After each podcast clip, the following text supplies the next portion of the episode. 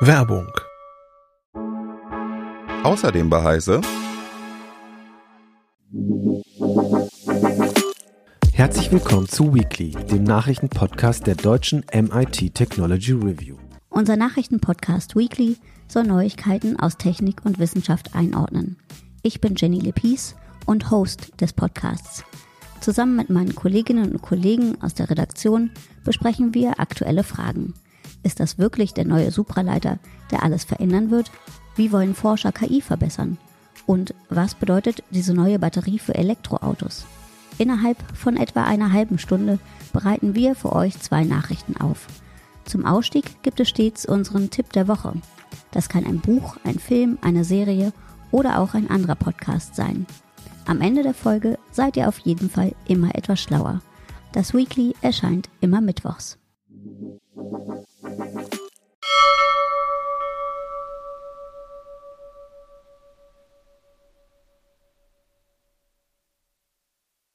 Herzlich willkommen zu Bitrauschen, der Prozessor-Podcast von CT. In unserer zwölften Auflage sprechen wir über die Gründe für den anhaltenden Chipmangel. CT Bitrauschen. Der Prozessor-Podcast vom Computermagazin CT. Hallo, mein Name ist Carsten Spille. In dieser Ausgabe des Podcasts Bitrauschen spreche ich mit meinem Hardware-Kollegen Christoph Windeck über das Thema Chipmangel. Ja, hallo. Grüße auch von mir. ja, schön, dass du da bist. Du hast ja einen, bereits in der CT einen ziemlich umfangreichen Artikel über den Chipmangel äh, geschrieben und wir haben das auch schon mal in einer früheren Ausgabe vom Bitrauschen thematisiert. Ähm, Kannst du uns das mal etwas genauer erklären? Was genau bedeutet jetzt Chipmangel? Ist das nicht so ein Luxusproblem? Kann ich einfach nicht sagen, ich kaufe meinen PC dann nicht jetzt, sondern in einem Monat oder sowas? Also in unserer Leserschaft oder auch bei Heise Online relativ prominent ist ja das Problem, man kann keine Grafikkarte kaufen. Ja, da gibt es so ganz konkrete ähm, Produkte, die fehlen beim PC. Und wie du schon sagst, kaufe ich halt einen Prozessor mit Onboard-Grafik und stecke die Grafikkarte später nach. Äh, so könnte man das Problem lösen. Ähm, aber das Problem ist viel breiter.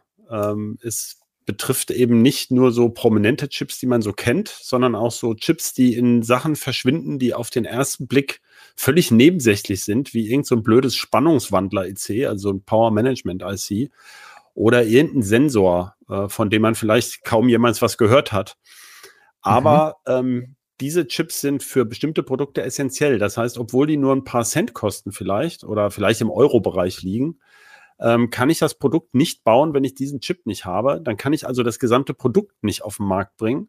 Und bei einem PC, der ja nun modular ist, ähm, da gibt es ja Veränderungen. Wir haben ja bei uns auch sehr drüber gelacht, dass Aldi zum Beispiel äh, jetzt Notebooks mit steinalten Intel-Prozessoren auf den Markt bringt.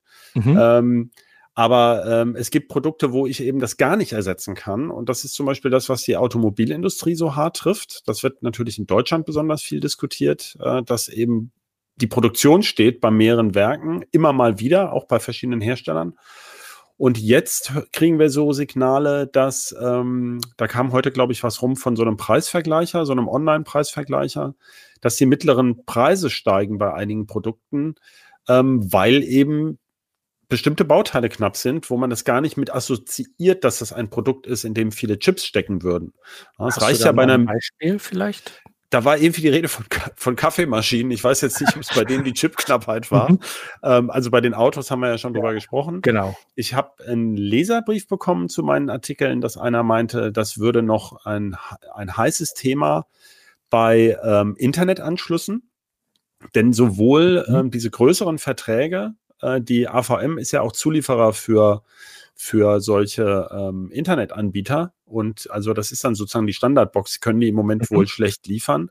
Und auch die ähm, sogenannten ähm, na, wie nennt man die denn? Diese Netzwerkhersteller, äh, also wo, wo Huawei ist da ja ein bisschen raus, Huawei, mhm. ähm, aber so Alcatel und Nokia und so, die also die Modems in den Verteilungsanlagen liefern oder solche Glasfaseranschlüsse, ja. die können nicht liefern. Ausrüster, oder? Netzwerkausrüster, genau.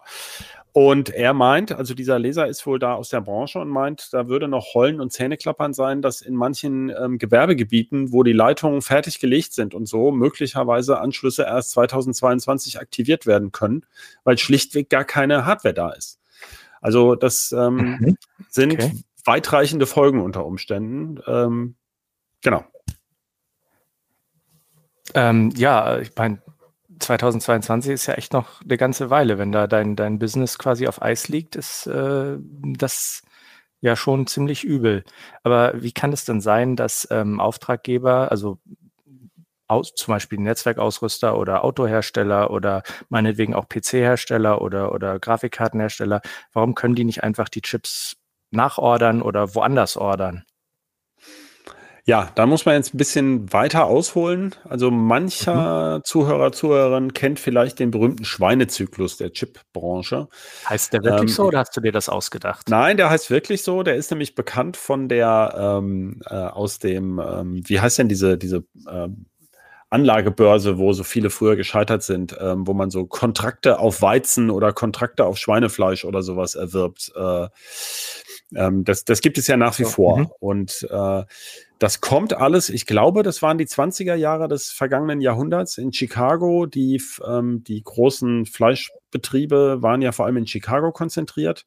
Und ähm, da kam die Fleischversorgung weiter Teile der USA her. Und wenn die Schweinepreise gut waren, dann haben alle möglichen Bauern in, ähm, in Schweine investiert, sozusagen, haben sich also äh, mehr Sch ähm, Schweine versucht zu züchten. Aber das dauert. Da kommt also eine mhm. Todzeit mhm. oder Latenz ins Spiel.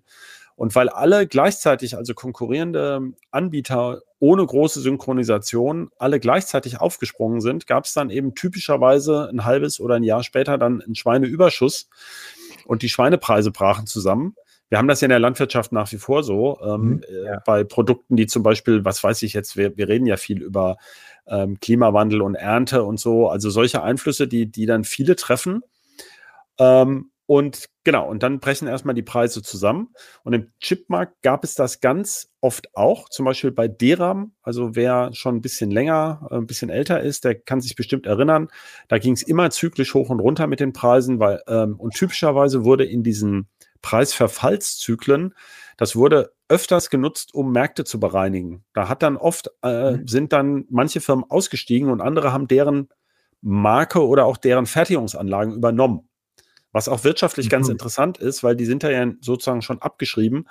Ähm, aber da will ich jetzt gar nicht groß drauf eingehen. Jedenfalls gibt es diesen Schweinezyklus in der Chipbranche auch, mhm. weil es eben diese blöde Todzeit gibt. Das heißt, man kann nicht einfach sagen, so, ich hätte gerne ähm, eine Million Chips mehr. Wir reden ja hier oft über Millionenstückzahlen. Ja. Ähm, das sind gar nicht so viele Wafer. Das sind ein paar 10.000 Wafer je nach Chip oder vielleicht auch 100.000 Wafer äh, in so einer Wafer-Fab, die größten, die setzen, glaube ich, 50.000 Wafer im Monat durch. Da würde man sagen, ja, das ist ja eigentlich eine absehbare Sache. Da müssten eigentlich relativ schnell Produkte da sein.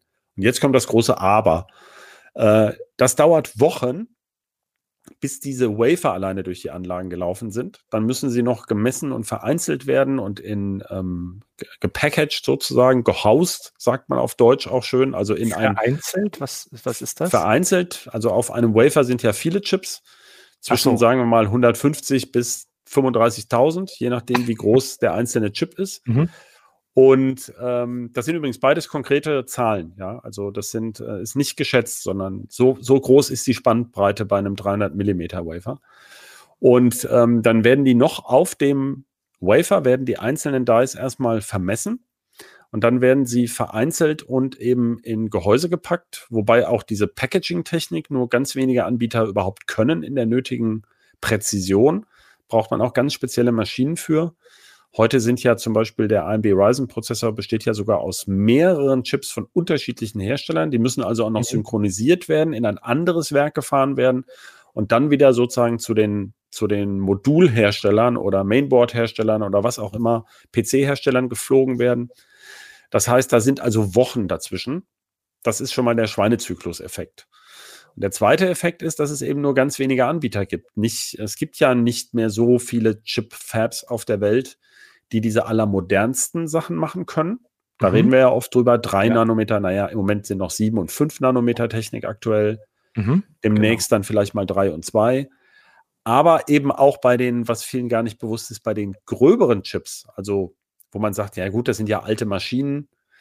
150 äh, ähm, äh, Nanometer gibt es ja auch noch, zum Beispiel für Sensoren oder sowas. Aber auch da gibt es nicht beliebig viele konkurrierende Anbieter, sondern oft nur wenige Fabs auf der ganzen Welt, die diesen speziellen Chip wirklich genau in dieser Qualität fertigen können. Naja, und die sind ja alle ausgelastet. Also das Mhm. geht ja nun schon seit einigen Monaten und äh, es gibt schlichtweg keine Kapazität. Und eine neue Fab zu bauen, dauert halt Jahre. Und auch da ist es wieder so, dass auch die Vorzulieferer lange brauchen. Also es gibt für bestimmte Anlagen auch nur wenige Hersteller, die die liefern können. Und mal ein Mhm. ganz triviales Beispiel, diese Wafer, die werden ja aus riesigen Einkristallen gesägt. Ähm, das Mhm. sind so, ich glaube, tonnenschwere Einkristalle, die aus einer Schmelze gezogen werden. Auch das dauert, glaube ich, Wochen. Ich konnte keine genaue Zahl finden, also zwischen Wochen und vermutlich Monaten. Dann müssen die noch klein gesägt werden und so. Ich meine, das macht ja auch nicht der- Baumarkt auf der Holzsäge, sondern dazu braucht man ja auch super Spezialanlagen, also Millioneninvestitionen, die dazu Mhm. nötig wären ähm, und auch äh, letztlich die Lieferquellen. Also ich meine, wir reden hier zum Teil in dem Chip-Bereich über super seltene ähm, Materialien in hochreinster Qualität. Auch da gibt es jeweils nur ganz wenige Spezialfirmen, die das können. Also gibt es vielfältige Probleme. Das ist nicht Mhm. wie ähm, wie, äh, ja, was, was wäre denn für ein Produkt? Ich mal, glaube, Papier gibt es, glaube ich, ziemlich viele Werke auf der Welt oder auch Stahl oder so, wo man jetzt sagen könnte, na gut, da gehe ich halt zu einem, wenn Schrauben knapp sind, dann gibt es vielleicht noch Mhm. einen anderen Anbieter. Okay. Und ähm, ich meine, so wie du das erklärst, klingt das ja sehr einleuchtend, also auch für mich. Ähm, und da würde man doch erwarten, dass Firmen, deren Produktion davon abhängt, eine ununterbrochene Lieferfähigkeit von ihren Zulieferern ähm, ja quasi sicherzustellen, dass die sich dieses Problems auch bewusst sind und dass quasi andere in die Bresche springen, wenn sie ihre Aufträge mal äh, canceln und sagen, ja, dann, dann nehmen wir halt die freien Kapazitäten und dass man da nicht so leicht wieder reinkommt. Oder hat das früher immer, wenn das früher mal passiert ist, ist das immer gut gegangen, weil die Nachfrage noch nicht so hoch war? Gibt es da jetzt auch irgendwie eine, ja, eine Veränderung im Markt oder war den Firmen das Problem einfach überhaupt nicht bewusst? Ja, und alles. Ja, und alles. genau. Es sind ganz viele Faktoren, die zusammenkommen. Also wenn ich mich, ähm, ich bin ja nun auch schon seit ähm, über 20 Jahren sozusagen in der Branche, also als Beobachter am Rande. Und ähm, früher kann ich mich so erinnern, waren üblicherweise bestimmte Halbleitertypen knapp. Da gab es mal Mhm. ähm, wenig DRAM oder das war teuer und dann gab es mal das nicht. Dann gab es vor einigen Jahren gab es eine Marktkonzentration, dass zum Beispiel bei ganz billigen ähm, äh, passiven Bauelementen, also zum Beispiel Widerstände und Kondensatoren, das sind ja heute solche SMD-Bauelemente, die sind auch sehr speziell, aber das sind, also die kosten wirklich zum Teil nur Bruchteil von Cents. Äh, auf so einem PC-Mainboard sind da aber ein paar tausend davon. Und ähm, da hat sich die, die, die Fertigung auf wenige Riesenhersteller konzentriert, die natürlich ganz oft ähm, in China oder sowas sitzen. Ähm, und äh, da kam es dazu, dass die einfach an ihre Kapazitätsgrenzen geraten sind. Dann gab es aber manchmal wohl noch alte Werke, die man reaktivieren konnte. Und das war nicht ganz so kompliziert wie bei den Halbleitern. Da konnte man also sozusagen in einer kürzeren Zeitspanne das Ganze wieder anfahren. Mhm. Also ich sag mal so, es waren eher einzelne, einzelne Aspekte betroffen. Hier ist es jetzt so, dass seit 2020, also ähm, wir haben ja viel gewitzelt über den, den Sushi-Film, den, den, dieses komische Verpackungsfilm, den Ajinomoto Build-Up-Film, also ein spezieller, dünnes Isolationsmaterial, was ähnlich einer Verpackungsfolie ist und was auf äh, diesen Da, darf ich da ganz kurz mal reingrätschen noch? Ähm, wir haben uns das ja nicht ausgedacht mit dem Sushi-Film. Ne? Das ist jetzt nicht, weil Nein, nein, das aus ist eine Japan Firma, kommt. die das früher, genau, die früher mehr so Verpackungsfolien auch für den für die Lebensmittelverpackt äh, Verpackung gemacht hat in Japan, also explizit Mhm. auch für Sushi. Das steht bei denen auf der Webseite. Wollte ich Ähm, nur noch die- mal kurz klarstellen. Das stimmt, das stimmt. Und die haben Ende der 90er Jahre ist irgendwie Intel draufgekommen, dass die das wohl super herstellen könnten. Und ähm, da, die haben wohl auch äh, äh, Franchising-Partner oder sowas, die das wohl auch für sie fertigen in ähnlicher Qualität. Aber da war schon absehbar, Anfang 2020 hieß es schon, das könnte mal knapp werden mit diesem, mit diesem speziellen Substrat, weil eben zum Beispiel die ähm, chinesischen großen ähm, äh, Cloud-Dienstleister, Alibaba, Tencent, ähm, wen gibt's noch, Baidu und so, weil die unfassbare Massen an KI-Kapazität aufbauen, zum Teil mit selbstdesignten Prozessoren. Und die lassen sie zum Beispiel bei TSMC und so fertigen. Und ähm, da war also damals schon absehbar, dass es bestimmte Knappheiten gibt. Ich wollte nur einen konkreten Beleg bringen, der auch zeigt, wie speziell diese Probleme sind. Also die gehen an Normalsterblichen ja komplett vorbei. Woher soll man wissen, dass so ein Material knapp ist in irgendeiner Branche? Weiß, weiß man ja sonst auch nicht bei anderen Branchen, was Genau, man da gerade braucht. Deswegen frage ich ja so blöd. Genau. Und in diese Situation hinein kam dann Corona, wo es erst so aussah, als ging alles jetzt den Bach runter. Dann ähm, ein, zuerst konnten ja manche chinesische Fabs, die eben nahe Wuhan waren, nicht liefern. Mhm. Das hat aber die Chipbranche ganz wenig betroffen. Ähm, aber dann breiteten sich ja die Lockdowns aus, auch nach äh, in die kaufkräftigen Industriestaaten. Und dann brach ja die Nachfrage erstmal ein. Ist ja logisch. Und dann Ja. haben viele Hersteller, also ganz viele Branchen, haben erstmal Aufträge sozusagen storniert oder zurückgestellt. Während andere, wie zum Beispiel für Homeoffice-Equipment, man erinnert sich, letztes Jahr gab es mal ganz lange keine Webcams zu kaufen. Mhm. Und auch bei Notebooks und so haben wir Knappheiten, weil plötzlich der PC-Markt, und zwar der klassische PC-Markt, der Jahre vorher ja totgesagt war, durch die Decke ging. Und warum ist das so interessant? Ja, weil wir haben es ja vorher erklärt, die Vorlaufzeiten sind riesig in dieser Branche. Das heißt, ein Notebook-Hersteller, der überlegt sich im Grunde schon im Jahr vorher, wie viele Notebook-Prozessoren er bei PC oder AMD oder wem auch immer in einem Jahr ungefähr bestellen wird. Also zumindest in einem halben Jahr, aber, äh, aber auch, es gibt auch Ausblicke auf so ein Jahr, was kann denn das ungefähr sein? So planen diese Mhm, Firmen. ja. Und diese Kapazitäten werden eben letztlich dann da eben gebucht. Und jetzt kommt so ein Einschlag wie Corona, der plötzlich alles durcheinander bringt und große Unsicherheiten bringt. Und die, Mhm. die dann Kapazitäten storniert haben sozusagen, und das hat wohl, also wir wissen das alles ja nur indirekt, das hat wohl einige Autofirmen betroffen, die gesagt haben, ach du grüne Neune, ähm, fürs äh, zweite, dritte Quartal 2020 sieht es ja nicht so gut aus. Da treten wir erstmal ein bisschen auf die Bremse. Und diese Fertigungskapazitäten wurden also gerne von anderen dann gebucht, die auf einmal Bedarf hatten. Und als sich dann herausstellte, so ab ähm, Mitte des Jahres, ah, Kommando zurück, ähm, wir War ja brauchen Gar nicht so schlimm. war alles gar nicht so schlimm. Wir hätten jetzt doch gerne unsere Autochips. Äh, da waren dann diese Kapazitäten auf einmal ausgebucht ähm, und eben viele Dinge sind gleichzeitig passiert, was ja aus deiner Ecke, du bist ja mehr bei uns der Grafikexperte, äh, war, war ja für uns auch ein bisschen unabsehbar, dass diese Nachfrage nach dieser PlayStation, ähm, Xbox und den neuen Grafikkartengenerationen von AMD Mhm. und Nvidia, die alle auf ähnlichen Fertigungsstraßen produziert werden, so unfassbar durch die Decke ging. Einerseits wegen dieser Spielkonsolen, weil die so beliebt waren und sehr gut ankamen und durch die Kryptowährung. Das kam also noch dazu. Das kam, das Mhm. war, das hat so mit Corona ja überhaupt nichts zu tun mit den Kryptowährungen oder höchst indirekt, war nicht vorhersagbar. Und das hat es ja auch in den vergangenen Jahren schon mal gegeben, dass das mit den Kryptowährungen so in den Grafikkartenmarkt eingeschlagen Mhm, Ja, ist. genau. Das war vor Aber zwei Jahren, nun- drei Jahren ungefähr, ne? Genau. Und nun kam ja auch noch dazu, dass gleichzeitig auch die normale Notebook-Nachfrage hochging und auch ähm, Desktop-PC-Nachfrage. Das heißt, es war sozusagen ja Feuern aus allen Rohren. Mhm. Ja. Der, der, dazu der kam noch so- Sturm, so ein bisschen. Genau. Und dann kamen noch dazu Zusatzprobleme, die ich, äh, die haben wir aber in der Vergangenheit schon mal erwähnt, auch letztes Jahr ja schon, wie das durch, äh, das durch den weggebrochenen Passagierflugverkehr äh, Transportkapazität im Flugbereich fehlt, denn das wusste ich vorher auch nicht. Also wir haben ja auch viel gelernt, dass ähm, ein erheblicher Teil der Luftfracht äh, auf Passagiermaschinen transportiert wird, wenn da halt noch Restkapazität im, im ähm, Gepäckraum ist.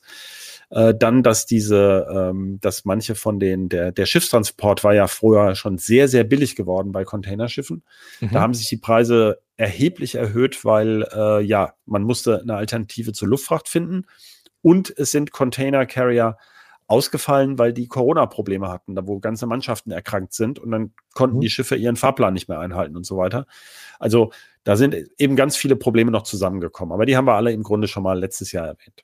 Und dann lag dieses eine kleine Schiffchen noch quer. Das hat ja Das stimmt, auch, stimmt. An das habe ich schon gar nicht mehr gedacht. Ja. Genau, das hat ja sicherlich auch für noch ein, zwei Wochen extra Verzögerung in gewissen Lieferketten gesorgt. Ach Das ja, sta- und was wir, Das was wir auch noch sich ja alles haben. dann auch ganz lange nach hinten zurück. Ne? Ich meine, die Schiffe, die fahren dann nach Rotterdam, machen da ihre, äh, laden ihre Container ab, aber dann hätten sie eigentlich schon wieder am Kap Horn sein müssen auf dem Rückweg.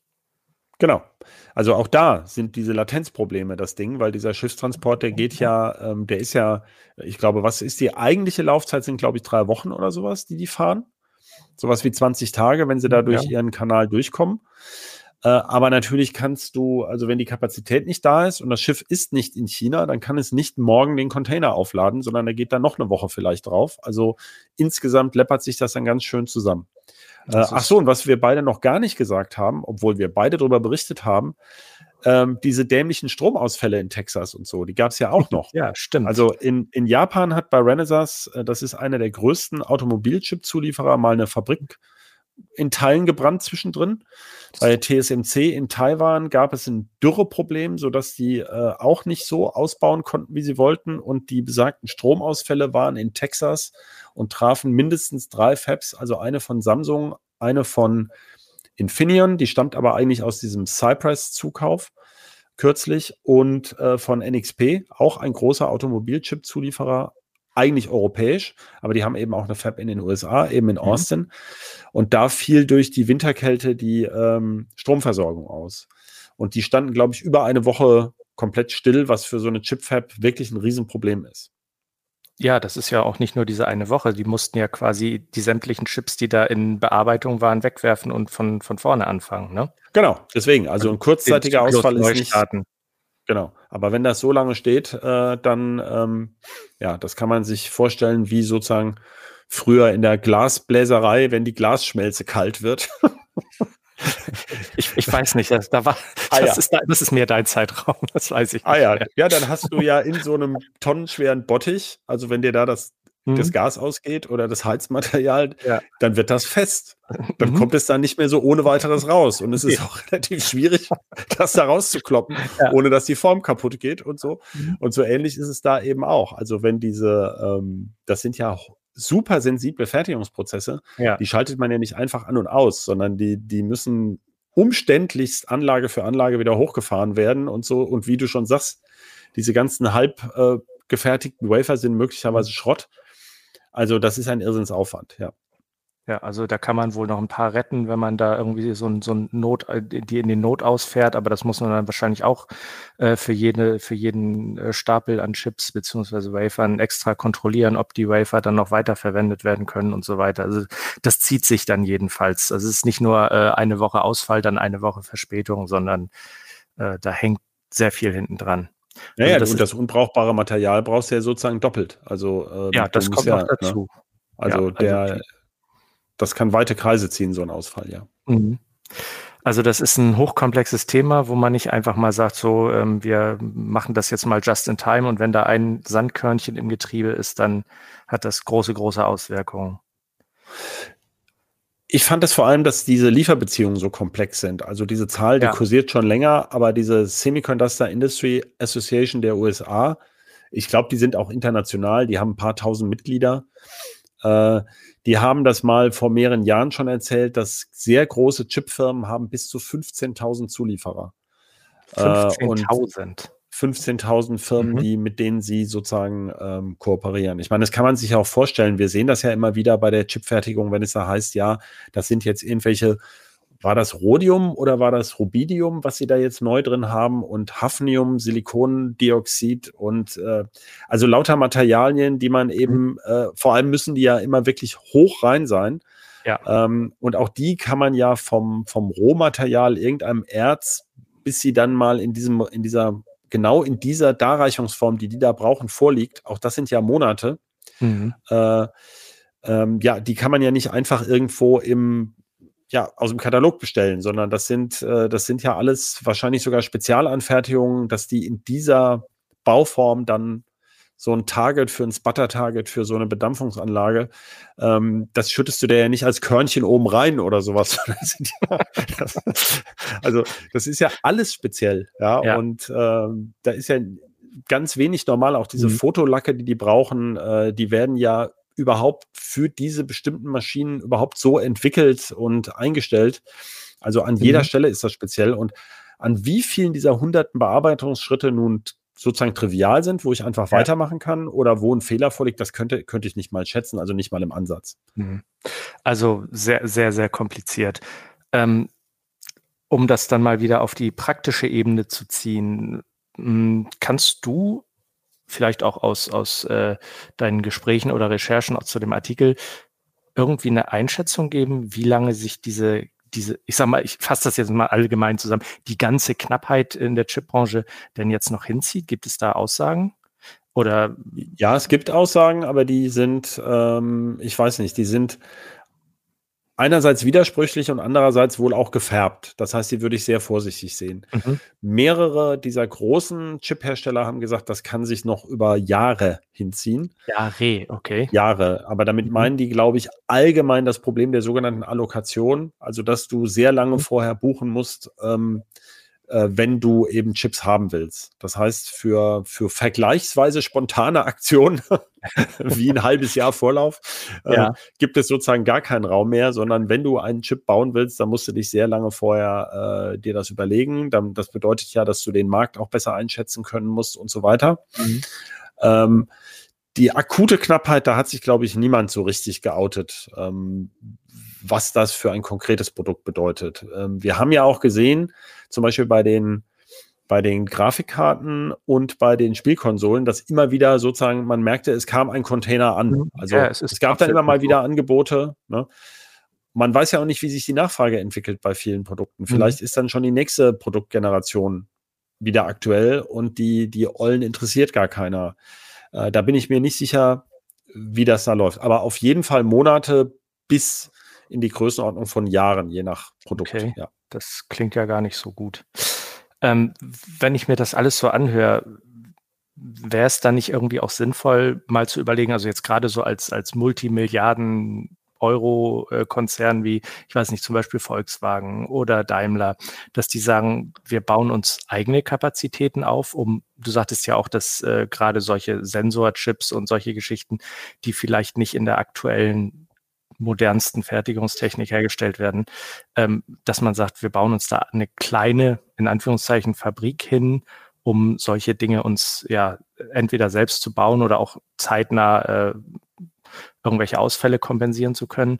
Und ähm, da ich ja bestimmt nicht der Erste bin, der sich diese Frage stellt, woran scheitert das denn, dass das nicht gemacht wird? Das kann ja nicht nur irgendwie dieses Just-in-Time-Prinzip sein, oder? Ähm, ja, wie, wie beantworte ich das? Also es wird bereits gemacht.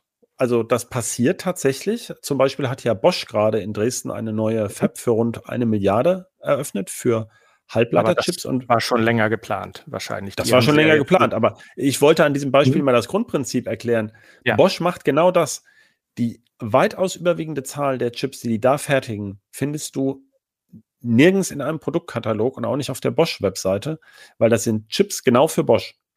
Die machen Mhm. die nur für sich im Wesentlichen und haben schon über die Jahre erkannt, dass das für sie ein Wettbewerbsvorteil ist, ähm, speziell in diesem Automotive-Bereich, also Automobilchips, irgendwelche, ein Beispiel haben sie genannt, Park, Parkpiepser oder sowas, aber die machen ja noch viel mehr. Äh, und auch Elektrowerkzeuge, da machen sie auch ihre eigenen, wo man jetzt sagen würde, hö, da gibt's doch ganz billig irgendwie so einen chinesischen, ähm, also die haben's äh, Power Semi nennt man das, wie würde man das denn nennen? Also um so ein, zum Beispiel so eine Akkubohrmaschine ähm, zu regeln, den Akku zu laden, äh, das Drehmoment zu regeln und so weiter. Ähm, das machen die durchaus selbst. Ähm, ich weiß jetzt nicht genau für welche Produktkategorien, da sind sie sehr verschwiegen. Ähm, aber das ist zum Beispiel auch einer der Vorteile. Also dein Konkurrent sieht nicht so auf den ersten Blick, welche Chips du da einsetzt und so. Das, also es gibt Firmen, die nutzen das ganz klar als Wettbewerbsvorteil und machen ihre eigenen Chips. Das ist ja zum Beispiel gerade bei Intel auch so. Das ist ja ein Integrated Device Manufacturer, IDM, der Mhm. eigene Fabs hat und die x86-Prozessoren, also die, die teuren Chips, also die kaufen auch andere bei anderen zu, zum Beispiel die WLAN-Adapter, aber ihre teuer verkauften Prozessoren, die machen sie alle selber. Und da können sie ja dann selber entscheiden, wie viel sie fertigen, ob sie zum Beispiel ähm, Fertigung verlagern. Da kann man zum Beispiel dann die Entscheidung fällen, oho, das haben wir übrigens gesehen äh, vor, da bei, bei Intel war doch auch ewig Knappheit. Vorletztes Jahr, glaube ja. ich. Und da haben sie ja gesagt, naja, ähm, wir bedienen dann mal eher unsere, äh, unsere wichtigeren Kunden. Also dann macht man natürlich lieber die Sions für die langfristigen Kunden mit der höheren Marge und lässt vielleicht die billigeren Prozessoren äh, ein bisschen schleifen. Jetzt mhm. hatten wir ja den Eindruck, dass es gerade anders läuft, dass sie ähm, sich sehr hohen Marktanteil ergottern konnten mit ähm, im Grunde billigeren Prozessoren, mussten dann aber Nachteile bei der Marge hinnehmen. Also der Ertrag war etwas schlechter. Aber das ist ein schönes Beispiel. Intel macht es ganz genau so. Aber mhm. wie du schon angerissen hast, ähm, das kann man nicht von jetzt auf gleich. Also eine Chip-Fab aufzubauen, dauert sicherlich zwei, also wir hören immer so Rekordzahlen von den Taiwanern, den Auftragsfertigern so von anderthalb, zwei Jahre. Ne? Dann bauen die die sogenannte Shell, also die Hülle von dieser Fab und dann kommt irgendwie das Tool Move-In, wo man dann diese Anlagen da reinfährt, was mhm. ja ein Irrsinnsaufwand ist, weil das sind ja Reinräume ja. und die sind dann da siebenmal verpackt in so Kisten und äh, äh, aber bis die dann wirklich laufen und die Serienproduktion läuft, ähm, vergeht oft auch noch mal einige Monate. Also ich würde mal sagen, unter zwei Jahren ist, glaube ich, unrealistisch für einen für einen Serienprozess. Also wäre das äh, jetzt quasi auch ein ziemliches Risiko zu sagen, wir bauen uns jetzt unsere eigene Fab aufgrund der aktuellen Knappheit und wenn die dann wirklich erst ans Laufen kommt, dann kann das schon mal sein, dass der Schweinezyklus schon wieder durch ist. Da, genau, gut, dass du das fragst. Ich habe ja auch mit äh, Dr. Äh, Manfred Horstmann von Global Foundries Dresden gesprochen und der meint, für sehr viele Produkte, also Halbleiterprodukte, mhm. gibt es im Grunde derzeit kein absehbares Schweinezyklusrisiko. Also da wächst okay. der Bedarf so irrsinnig an. Also wir sehen das alles gerade bei den Autos. Das ist ja noch ein Randaspekt, dass die Autos heute etwas andere Chips brauchen im Mittel als früher. Man hat nicht nur mehr davon, sondern mhm. die Autoelektronik wird auch ähm, tatsächlich umstrukturiert, wenn man so will. Also statt vieler verteilter Geräte eher wenige zentrale Controller. ja. Hm? Genau, um das auch besser updaten zu können. Da ist Tesla das große Vorbild. Äh, da kann man nämlich besser irgendwelche Optionen nach dem Kauf verkaufen. ähm, äh, dann kann man, ähm, äh, dann hat man noch überhaupt mehr KI-Prozessoren in den, also re stärkere Rechenwerke, also ganz andere Typen. Früher haben in Autos eher kleine Controller oder Sensoren dominiert. Äh, ich sage jetzt mal Motorsteuerung, Getriebesteuerung, äh, was weiß ich, Abblendlichtautomatik oder so, da braucht man jetzt keine Superprozessoren für. Aber eben für diese KI-Funktion wird es dann interessant, Kameraauswertung, da braucht man mhm. richtig Rechenleistung, da geht es also auch um andere. Und ähm, äh, ja, und dann überhaupt diese ganzen Bereiche, die wir jetzt neu haben, also IoT, diese ganzen Sensoren überall. Da sah er also ganz klar, dass der Bedarf so stark wächst, dass da eigentlich kein keine Klippe im Moment zu erwarten ist. Mhm. Ich gebe mal zu bedenken, naja, wir haben im Moment diese extreme Niedrigzinsphase und äh, die Corona-Nachwehen, wer weiß, wie sich die Konjunktur entwickelt, das kann auch anders kommen. Aber gut, die, die Halbleiterindustrie, die im Moment bei der Industrie, bei der bei den Regierungen vorstellig wird und sagt, wir hätten gerne viele Fördermittel, sagt, äh, wir wollen investieren, das ist ja schon mal gut. Und man clustert es natürlich. Also es wird auch die EU zielt ja drauf, zum Beispiel hier regional jetzt eben mehr Fertigungskapazität äh, Kapazität zu haben. Und da streitet man sich eben gerade, braucht man da wirklich, was die EU ursprünglich gesagt hat, zwei oder drei Nanometer Fertigung bis 2030? Oder reicht es nicht, die Branchen, die bei uns hier in Europa traditionell stark sind, also äh, Medizin, Elektro, also Auto natürlich, Maschinenbau, Medizinelektronik, ähm, vielleicht auch Luftfahrt, dass man die vor allem lokal bedient äh, und den Rest weiterhin eben outsourced. Mhm. Äh, oder eben mit, mit internationalen Anbietern kooperiert. Das machen andere wie die USA, die jetzt eben TSMC gedrängt haben, mit viel Geld gedrängt haben und auch Samsung, neue Werke in den USA zu bauen. Das heißt, auch in diesem Sinne, dann hat man vielleicht mehr Einfluss auf diese ja. Fab. Dann hat man zwar das immer noch bei einer, bei einer Firma von einem anderen Kontinent, die für einen fertigt, aber eben näher vor Ort. Mhm. Ja, also das ist wirklich tatsächlich ein echt umfangreiches Thema. Ich kann da auch nur noch mal auf unseren oder deinen schönen Artikel im Heft verweisen. Ähm, der sich um diese, genau um den Chipmangel und die ganzen äh, Zusammenhänge da dreht. Da hast du, glaube ich, wie viel äh, Zeichen? 30, 35.000? Na, es sind äh, fünfeinhalb plus zwei Seiten. Also das Ja, also- Interview mit äh, Dr. Hausmann und äh, Mhm. fünfeinhalb Seiten Erklärung mit äh, sogar ein paar Infografiken. Sogar Info, sogar mit Bildern, nicht nur Text. Genau. Und auch Tabellen, wer so die größten Fertiger überhaupt sind und äh, welche Strukturen die können und so. Ja, also da kann ich nur noch mal drauf verweisen, auch für die äh, Zuhörer. Wir sind dann eigentlich auch am Ende zeitmäßig. Ich sag mal vielen Dank fürs Zuhören und vielen Dank auch an dich, Christoph, und an unseren Producer Johannes. Ähm, wir freuen uns über Feedback, zum Beispiel gerne auch per Mail an bit-rauschen.ct.de. Bis zum nächsten Mal. Tschüss. Tschüss. Thank you.